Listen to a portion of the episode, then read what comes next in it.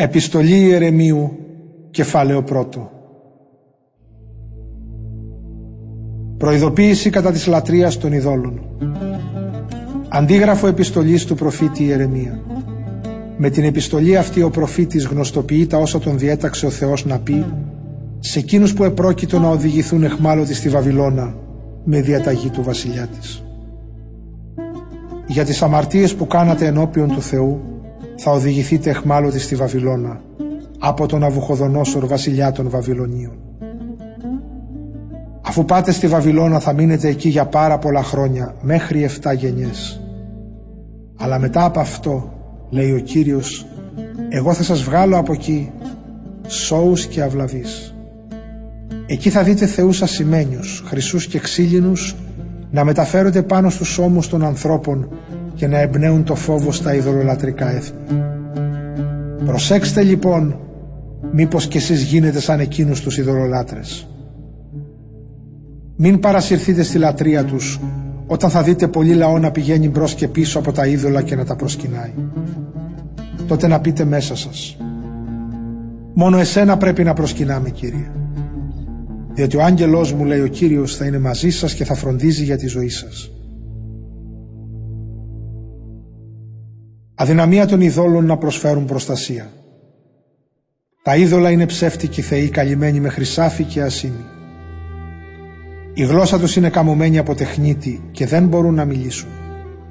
Οι άνθρωποι κατασκευάζουν για αυτά χρυσά στεφάνια και τα βάζουν στα κεφάλια των θεών τους όπως κάνουν τα κορίτσια που τους αρέσει να στολίζονται. Εξάλλου οι ειδωλολάτρες ιερείς αφαιρούν το χρυσάφι και το ασήμι από τους θεούς τους και το ξοδεύουν για τους εαυτούς τους δίνουν κιόλας και στις ιερόδουλες που μένουν στα πορνεία. Οι άνθρωποι δίνουν μες στολές τους θεούς τους, τους ασημένιους, τους χρυσούς και τους ξύλινους σαν να ήταν και εκείνοι άνθρωποι. Αυτοί οι θεοί όμως δεν γλιτώνουν από τη σκουριά ή το σαράκι. Τους καλύπτουν με πολυτελή φορέματα και τους ξεσκονίζουν το πρόσωπο από τη σκόνη του ναού που κάθεται περίσσια πάνω τους. Ο Θεός τους κρατάει σκύπτρο σαν βασιλιάς αλλά δεν μπορεί να θανατώσει αυτόν που αμαρτάνει εναντίον του. Στο δεξί του χέρι κρατάει ξύφος και τσεκούρι, αλλά δεν μπορεί να γλιτώσει αν ένας εχθρός ή ληστής του επιτεθεί. Όλα αυτά δείχνουν ότι τα είδωλα δεν είναι θεοί. Μην έχετε λοιπόν κανένα σεβασμό για αυτά. Όπως ακριβώς συμβαίνει με ένα δοχείο που όταν σπάσει αχρηστεύεται, έτσι είναι και οι θεοί τους που τους έχουν τοποθετήσει στους ναούς τους. Τα μάτια τους είναι γεμάτα σκόνες από τα ποδοβολητά αυτών που μπαινοβγαίνουν στο ναό. Και όπως ακριβώς φυλακίζουν κάποιον καταδικασμένο σε θάνατο επειδή έχει προσβάλει το βασιλιά, έτσι και οι ιερείς οχυρώνουν καλά τους ναούς τους με πόρτες, κλειδαριές και αμπάρες για να μην τους κλέψουν τίποτα οι ληστές. Οι ιερείς ανάβουν περισσότερα λιχνάρια για τους θεούς τους από ό,τι για τους εαυτούς τους. Παρόλα αυτά όμως, τα είδωλα κανέναν τους δεν μπορούν να δουν. Είναι οι ειδωλολατρικοί θεοί σαν τα δοκάρια του ναού. Το εσωτερικό τους και τα ρούχα τους που είναι ντυμένοι το τρώνε και τα γλύφουν σκουλίκια. Αυτοί όμως δεν καταλαβαίνουν τίποτα. Τα πρόσωπά τους είναι μαυρισμένα από τους καπνούς του ναού. Πάνω στο σώμα τους και στο κεφάλι τους πετούν νυχτερίδες, χελιδόνια και όρνια και κάθονται γάτες. όλα αυτά καταλαβαίνετε ότι τα είδωλα δεν είναι θεοί. Λοιπόν, μην έχετε κανένα σεβασμό για αυτά. Καλύπτουν τους θεούς με χρυσάφι για να είναι ωραίοι, αλλά αν δεν τους βγάλουν τη βρωμιά, δεν γυαλίζουν. Και όταν τους ρίχνουν στο χιτήριο δεν αισθάνονται τίποτα.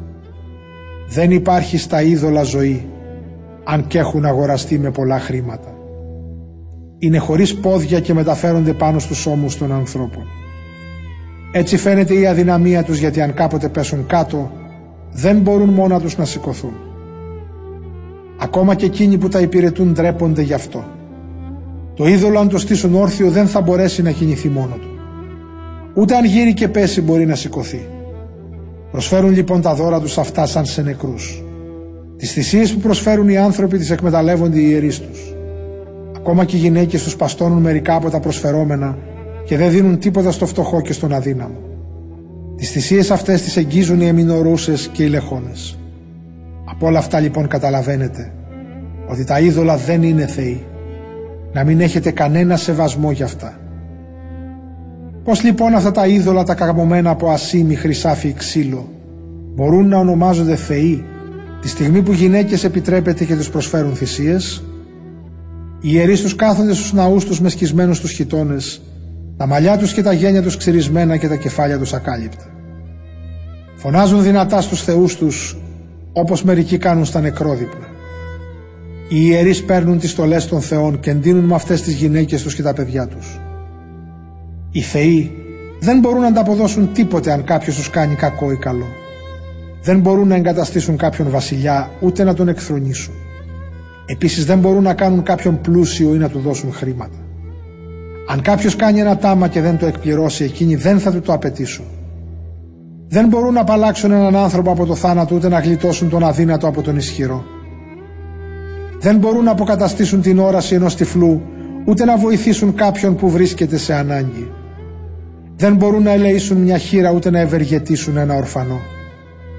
Τα ξύλινα επίχρησα και επάργυρα αγάλματα αξίζουν όσο και τα λιθάρια που έχουν αποκοπεί από το βουνό. Ντροπή για αυτούς που τα λατρεύουν. Πώς να τα θεωρήσει ή να τα αποκαλέσει κανείς αυτά θεούς; Ακόμη και αυτοί οι Βαβυλώνιοι περιφρονούν τα είδωλα. Αυτοί όταν δουν ένα κοφάλαλο που δεν μπορεί να μιλήσει, τον οδηγούν στον Βιλ και τον παρακαλούν να του δώσει φωνή γιατί είναι δυνατός και μπορεί να τους νιώσει. Δεν μπορούν να καταλάβουν οι άνθρωποι ότι πρέπει να εγκαταλείψουν τα είδωλα αφού αυτά δεν καταλαβαίνουν τίποτα. Οι γυναίκες δένονται με σκοινιά και κάθονται στους δρόμους για να θυμιάσουν με πίτουρα. Και αν κάποια από αυτές την προσλάβει ένας διαβάτης για να πλαγιάσει μαζί της, αυτή κοροϊδεύει τη διπλανή της που κανείς δεν την προσέλαβε και δεν λύθηκε το σκηνή της. Όλα τα σχετικά με αυτά τα είδωλα είναι ψέματα και απάτη. Πώς λοιπόν κανείς να τα θεωρήσει ή να τα ονομάσει θεούς; Τα είδωλα είναι κατασκευασμένα από τεχνίτες και χρυσοχώους. Τίποτε άλλο δεν μπορούν να γίνουν παρά μόνο αυτό που οι τεχνίτες θέλουν να τα κάνουν. Αυτοί που τα κατασκευάζουν δεν ζουν πολλά χρόνια. Πώς είναι δυνατόν λοιπόν τα δημιουργήματά τους να είναι όνειοι θεοί; Δεν άφησαν στους μεταγενέστερους παρά μόνο πλάνη που προκαλεί ντροπή. Όταν ξεσπάσουν πόλεμοι και συμφορές, οι ιερείς συσκέπτονται μεταξύ τους πού να κρυφτούν μαζί με τα είδωλά τους. Πώς λοιπόν οι άνθρωποι δεν μπορούν να καταλάβουν ότι αυτά δεν είναι θεοί; Τα είδωλα δεν μπορούν να σώσουν ούτε τους εαυτούς τους από τον πόλεμο και τις συμφορές. Αργότερα θα αντιληφθούν ότι αυτά τα ξύλινα, τα επίχρησα και τα επάργυρα είναι ψεύτικοι θεοί. Σε όλα τα έθνη και στους βασιλιάδες τους θα γίνει φανερό ότι δεν είναι θεοί, αλλά ανθρώπινα δημιουργήματα στα οποία δεν υπάρχει δύναμη θεϊκή. Ποιος λοιπόν μπορεί να τα θεωρήσει θεούς; Τα είδωλα δεν μπορούν να εγκαταστήσουν βασιλιά σε μια χώρα ούτε να δώσουν βροχή στους ανθρώπους. Δεν μπορούν να αποφασίσουν ούτε για τις δικές τους υποθέσεις και δεν μπορούν να αποδώσουν το δίκαιο σε έναν που αδικείται γιατί δεν έχουν τέτοια δύναμη. Είναι σαν τις κουρούνες που πετούν στον αέρα. Αν ξεσπάσει φωτιά στο ναό των ξύλινων, των επίχρυσων και των επάργυρων αυτών θεών, οι ιερείς τους θα φύγουν για να σωθούν. Οι θεοί τους όμως θα γίνουν στάχτη μαζί με τους μεσαίους δοκούς του ναού. Δεν μπορούν να αντισταθούν στο βασιλιά και στους εχθρούς. Πώς λοιπόν να τους δεχτεί κανείς αυτούς και να τους θεωρήσει θεούς; Δεν μπορούν να γλιτώσουν από τους κλέφτες ή τους ληστές. Είναι ξύλινοι, επίχρηση και επάργυροι θεοί. Από αυτούς οι επιτίδιοι αφαιρούν το χρυσάφι, το ασίμι και τις στολές τους. Τα παίρνουν και φεύγουν αλλά τα είδωλα δεν μπορούν να βοηθήσουν ούτε τους εαυτούς τους. Επομένως, περισσότερο αξίζει ο βασιλιάς που πολεμάει με γενναιότητα ή ακόμη και ένα δοχείο στο σπίτι που είναι χρήσιμο στον ιδιοκτήτη του παρά η ψεύτικη θεή. Περισσότερο αξίζει μια πόρτα που προφυλάσσει τα πράγματα που βρίσκονται μέσα στο σπίτι ή μια ξύλινη στήλη στα ανάκτορα παρά η ψεύτικη θεή. Ο ήλιος, το φεγγάρι και τα άστρα δίνουν το φως τους και εκπληρώνουν την αποστολή τους με το να είναι χρήσιμα στον άνθρωπο. Επίσης και η αστραπή όταν λάμψει φαίνεται παντού. Το ίδιο και ο άνεμος πνέει παντού στη χώρα. Όταν ο Θεός διατάζει τα σύννεφα να σκεπάσουν τη γη, εκτελούν την εντολή Του. Και η φωτιά που στέλνεται από τον ουρανό για να καταστρέψει βουνά και δάση, εκτελεί και αυτή τη διαταγή που πήρε. Τα αγάλματα όμως δεν είναι όμοια με όλα αυτά ούτε στη μορφή ούτε στη δύναμη. Επομένως δεν πρέπει αυτά να τα θεωρεί κανείς ή να ονομάζει θεούς, γιατί δεν έχουν καμιά δύναμη ούτε μπορούν να τιμωρούν ή να ευεργετούν τους ανθρώπους. Αφού λοιπόν ξέρετε ότι τα είδωλα δεν είναι θεοί, μην έχετε κανένα σεβασμό σε αυτά. Τα είδωλα δεν μπορούν να καταραστούν ούτε να ευλογήσουν τους βασιλιάδες.